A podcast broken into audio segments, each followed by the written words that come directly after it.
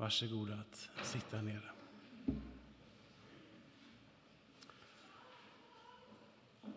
Precis som Dag inledde denna gudstjänst så är vi många som har känt denna höst att mörkret har varit kompakt på olika sätt. Vi har haft en väldigt regnig och mörk novembermånad då eh, många av oss har nog vaknat på morgonen och gett sig iväg till jobbet och undrat vart tog ljuset vägen egentligen? Jag har aldrig hört en människa som eh, i april månad och mars månad har sagt till mig jag längtar så efter november månad. Jag längtar efter mörkret. Jag vet inte, du kanske har hört det, men jag har nog aldrig hört det. Snarare tvärtom. Vi ser fram mot våren. Vi räknar ner. Någon kanske redan nu har gjort ett litet kryss i sin kalender när det vänder, om det är den 20 eller 21 december, tror jag någonting där va? Vi blickar framåt mot ljuset. Vi ser framåt det, vi föredrar ljuset. Men jag tänker också på det som Dag också nämnde, att den senaste månaden har känts mörk när vi har sett ondskan igen. Det som hände i Paris, det som händer i vår värld. Denna flyktingström av människor som vi aldrig nog har skådat tidigare. Där Europa, där världen, där vårt land, där våra liv prövas, utmanas på ett sätt som vi nu aldrig har varit med om. Och Många av oss ställer sig också frågan vart är vår värld på väg någonstans? Vad är hoppet i allt detta mörker? Sedan finns det också ett annat mörker som vi människor inte så gärna pratar om och inte pratar med varandra om. Och Det är det mörker som kan finnas inom oss, i vår själ. Själens dunkla natt. Där livet kan kännas så mörkt och man undrar, finns det något hopp för mig? Och du kanske är här denna söndag och brottas i ditt inre med mörkret. Finns det en framtid för mig? Finns det ljusa dagar, hoppets dagar för mig? När ska detta mörker vika undan? Ja, vi människor vi har nog i alla tider försökt bemästra mörkret på olika sätt.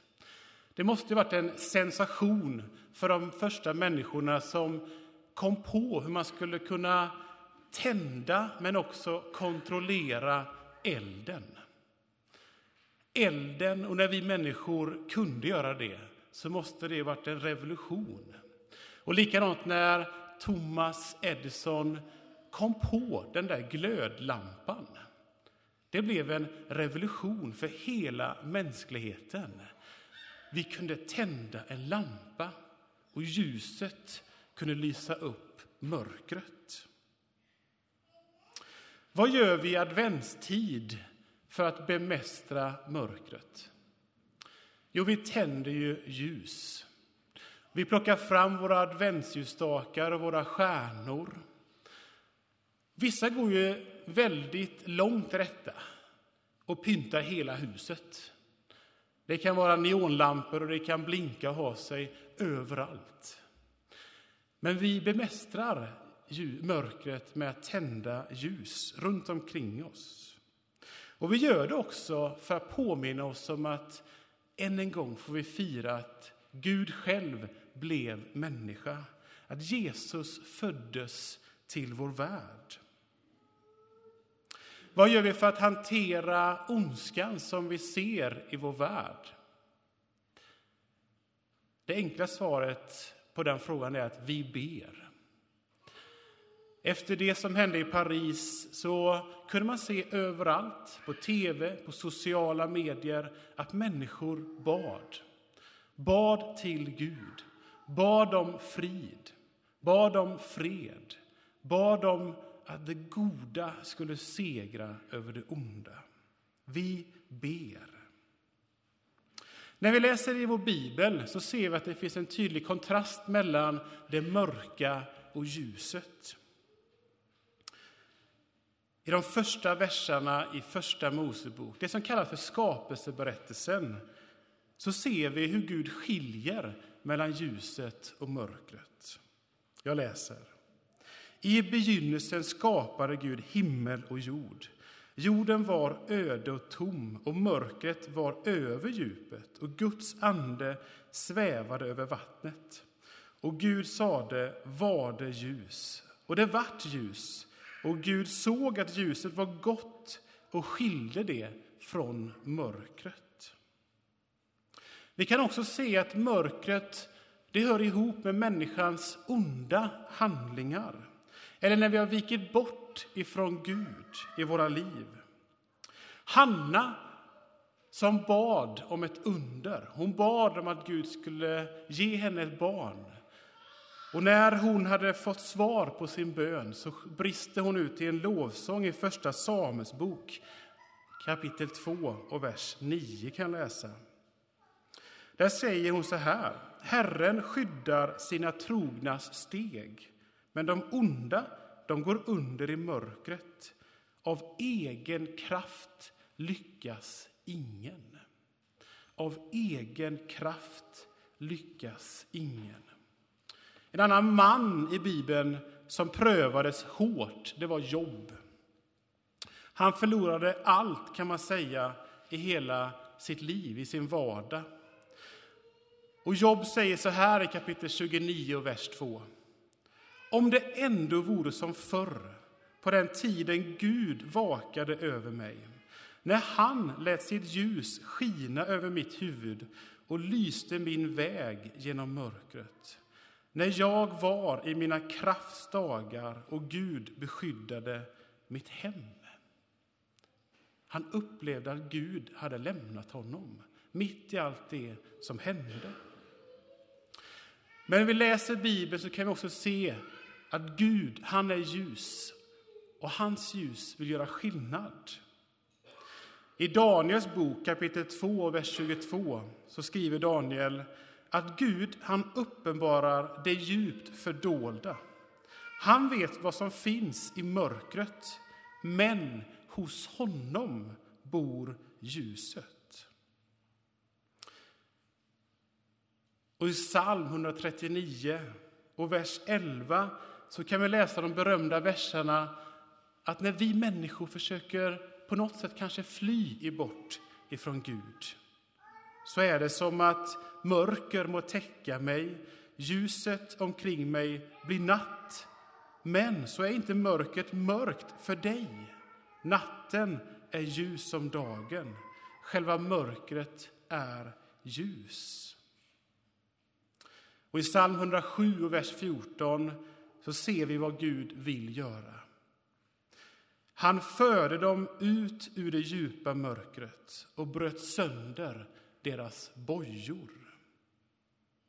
Jesaja skriver i kapitel 42 och vers 16. Jag ska leda de blinda på vägen, föra dem längs okända stigar och mörkret framför dem, det gör jag till ljus. Oändlig mark till jämn mark. Och det jag nu har sagt, det ska jag göra. Jag viker inte ifrån det. Och Dag läste de berömda orden från Jesaja. Det folk som vandrar i mörkret ser ett stort ljus. Över dem som bor i mörkrets land så strålar ljuset fram.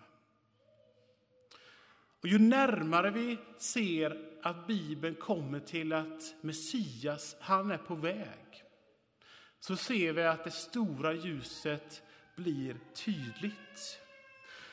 Sakarias var en man som väntade på att Messias skulle komma.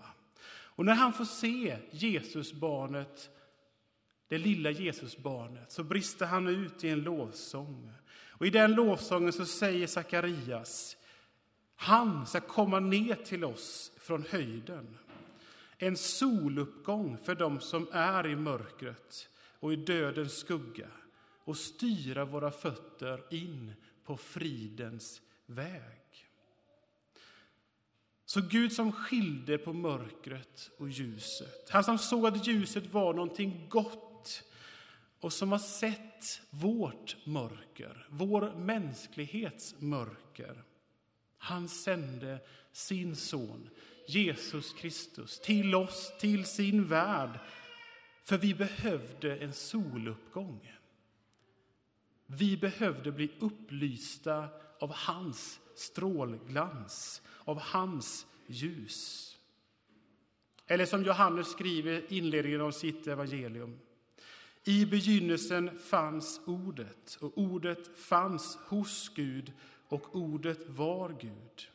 Det fanns i begynnelsen hos Gud, och allt blev till genom det, och utan det blev ingenting till av allt som finns till. I Ordet var liv, och livet var människornas ljus. Och ljuset lyser i mörkret, och mörkret har inte övervunnit det. Och Jesus han själv sa, jag är världens ljus. Den som följer mig ska inte vandra i mörkret utan ha livets ljus. Han som sa så, han kallar dig till sitt ljus, till sitt underbara ljus. Han som sa, jag är ljuset som har kommit hit till världen för att ingen som tror på mig ska leva kvar i mörkret. Ska vi be tillsammans?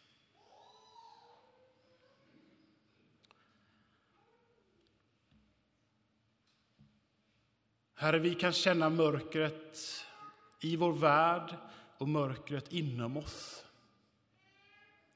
Vi kan ha dagar i våra liv då vi undrar, vart tog du vägen någonstans?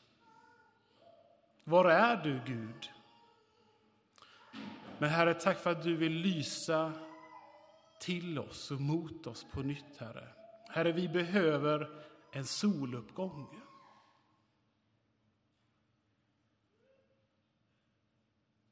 Herre, på samma sätt som du fyllde Sakarias med lovsång för att han fick hålla i Jesusbarnet, så vill vi bli fyllda av en lovsång av vem du är och att du är världens ljus. Att du kallar oss till ditt ljus, till att vandra med dig, till att leva tillsammans med dig. Och Herre, tack då för löftet, här att den som tror på dig ska inte längre vara kvar i mörkret. Herre, jag ber speciellt för den person som är här idag som känner att livet just nu är mörker. Herre, kom med din helige Ande. Lys upp ande, kropp och själ. Jesus, bryt mörkrets makt. Du som har uppstått ifrån de döda. Och låt oss på nytt, Jesus, få, få hylla dig för att du är vår konung. Du är vår kung. I Jesu namn. Amen.